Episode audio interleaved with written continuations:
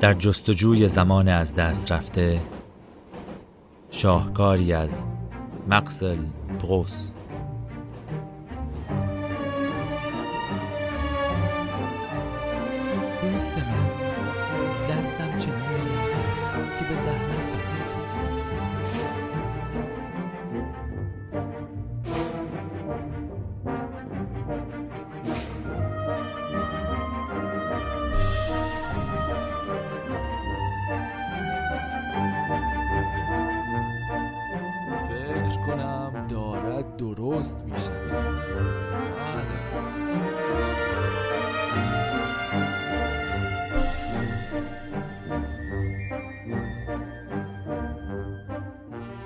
فصل سوم عشق سوان.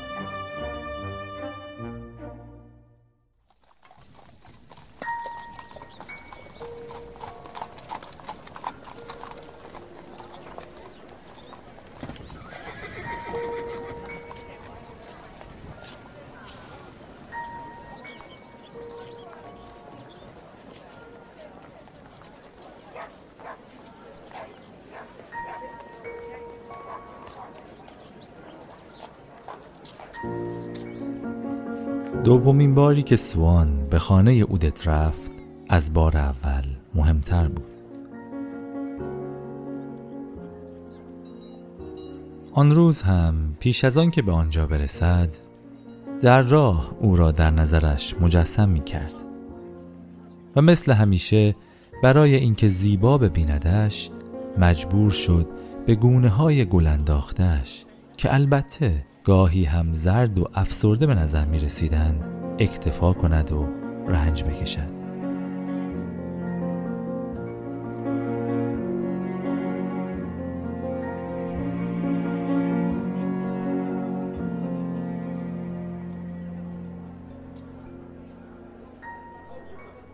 آن روز گراوری را به همراه داشت که اودت مشتاق دیدن آن بود.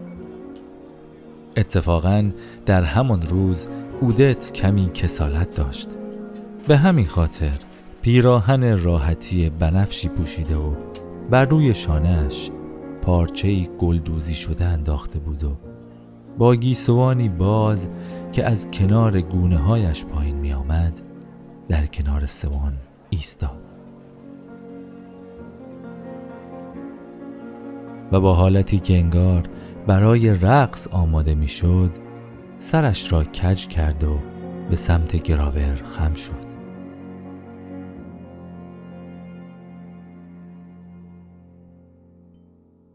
چشمان درشت اودت که آن روز به خاطر کسالتش بسیار خسته و افسرده می نمود سوان را در یک لحظه شگفت زده کرد.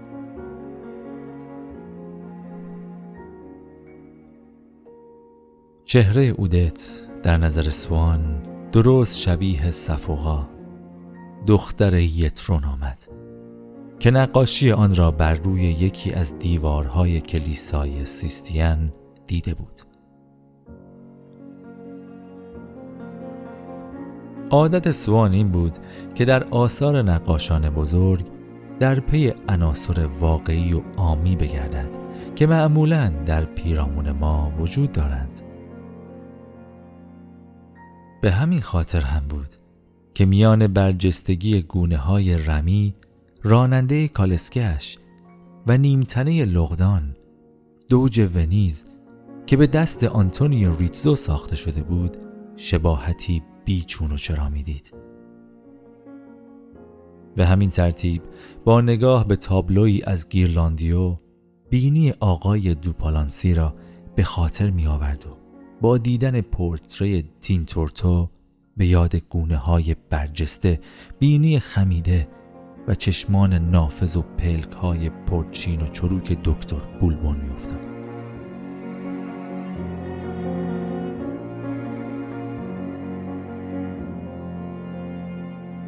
شاید هم سوان برای این تصوراتش دلیلی داشت شاید او همیشه از ته قلبش بابت محدود کردن زندگیش به آن محافل اشرافی پشیمان بود و این گونه گمان می کرد که شاید آن هنرمندان بزرگ با آن آثارشان به او رحم می کردند و اشتباهاتش را می بخشیدند.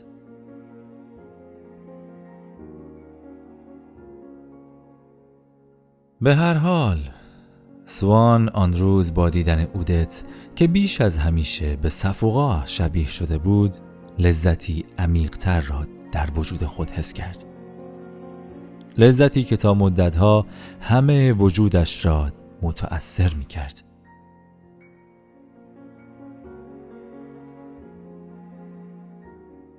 پس از آن روز که سوان برای دومین بار به خانه اودت رفت دیگر هیچگاه درباره چهره اودت و نرمی کمابیش گونه هایش فکر نکرد چرا که تنها در صورتی می توانست متوجه نرمی آنها بشود که جرأت بوسیدنشان را میافت.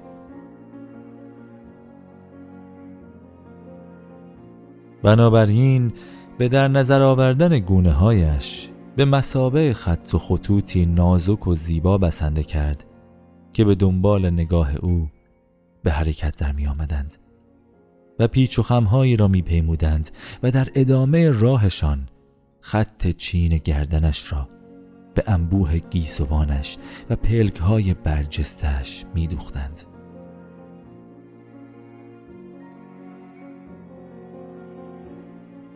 همه این جزئیات در همان پورتری آویزان شده بر دیوار مهمانخانهاش آشکارا و واضح به نمایش درآمده بود.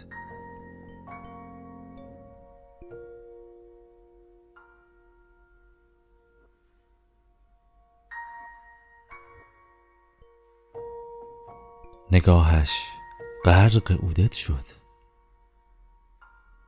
تکی از همان نقاشی کلیسای سیستیان در چهره و قامت او بازآفرینی شده بود که از آن پس سوان هزاران بار سعی کرد تا آن را ببیند. چه هنگامی که او را در کنارش داشت و چه زمانی که فقط به او میاندیشید. گرچه علاقه سوان به آن شاهکار فلورانسی تنها به این دلیل بود که اودت را در آن می‌دید این شباهت اودت را هم زیبا می کرد و در نظر سوان بر ارزش او می افزود.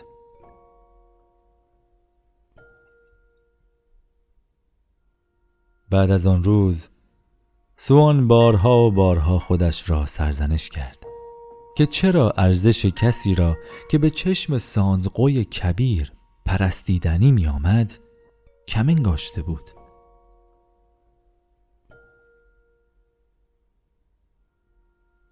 سوان پیش خود پنداشت که برخلاف آنچه تا آن زمان گمان می کرده یکی کردن تصورش از خوشبختی با فکر کردن به اودت اصلا از ارزش خیالش نمی کاهد. چرا که به راستی اودت ظریفترین امیال هنری سوان را ارضا می کرد.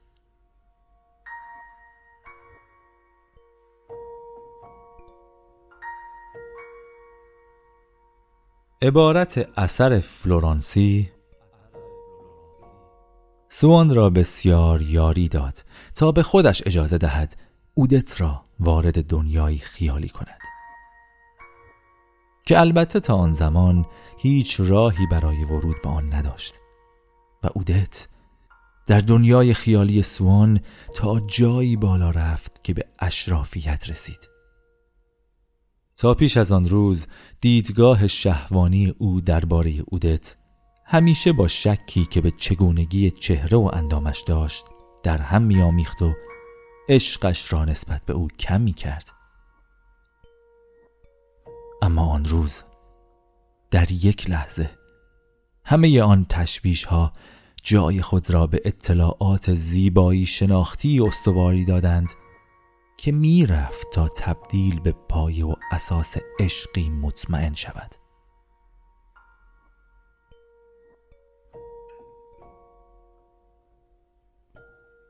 نه منطقی است که آدم این مدت زیاد را صرف یک شاهکار گرانبها کند. بله منطقی است. و این پاسخ سوان به خودش در هر بار پشیمان شدن بابت اینکه در چند ماه گذشته کاری جز دیدن اودت نداشته بود.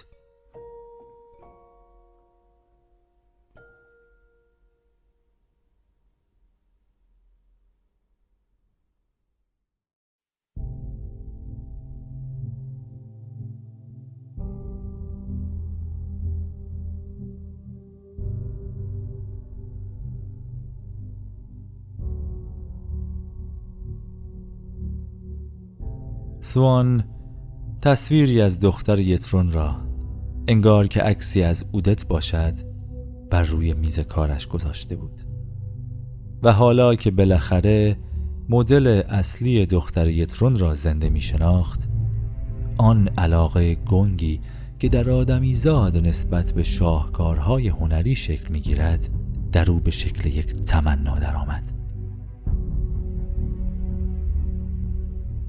تمنا و کششی که اندام اودت در آغاز کار هیچ جایی را در ذهن سوان اشغال نکرده بود و اما بعد از آن روز هر بار که او را می‌دید با نگریستن تصویر صفوقا این احساس را داشت که اودت را به سینه می فشرد.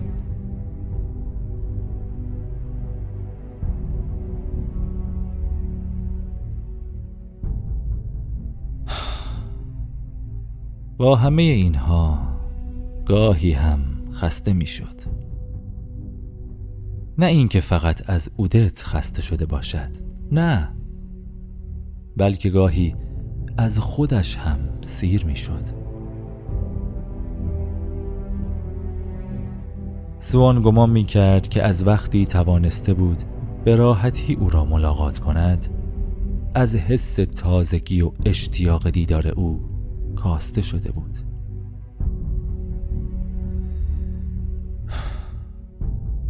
به همین خاطر هم می ترسید می ترسید تا با رفتاری یک نواخت و بی تفاوت آن امید شاعرانه روزی را که اودت به او اظهار عشق کند از بین ببرد. امیدی که عشق را در دل او کاشته زنده نگه داشته بود.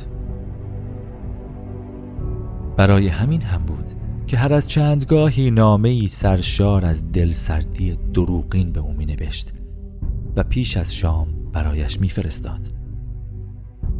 و خیالش راحت بود که اودت حتما نگران خواهد شد و پاسخش را خواهد داد. سوان امیدوار بود با کلماتی که هیچگاه به او نگفته بود در دلش تکانی بیندازد و به راستی هم که در این کار موفق بود.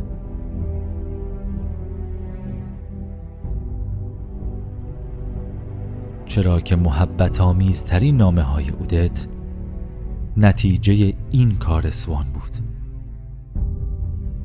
یکی از آن نامه ها را به وقت ظهر در رستوران مزون دوغه برایش نوشت و این چنین آغاز کرد.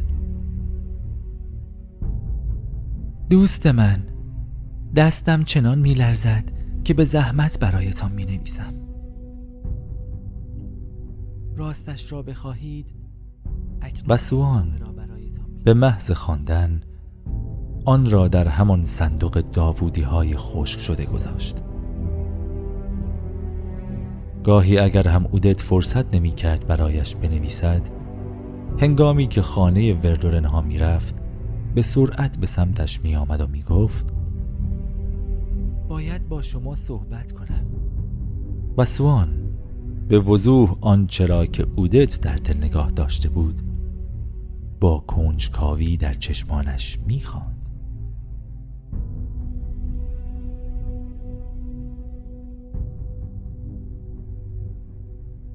همین که به خانه وردورن ها نزدیک می شد پنجره های بزرگ و سایه های مهمان ها چون خطوط نازک و سیاه در پس چراغ ها به چشمش می آمد. و این تصویر و فکر دیدار دلدار دلش را پر از شوق می کرد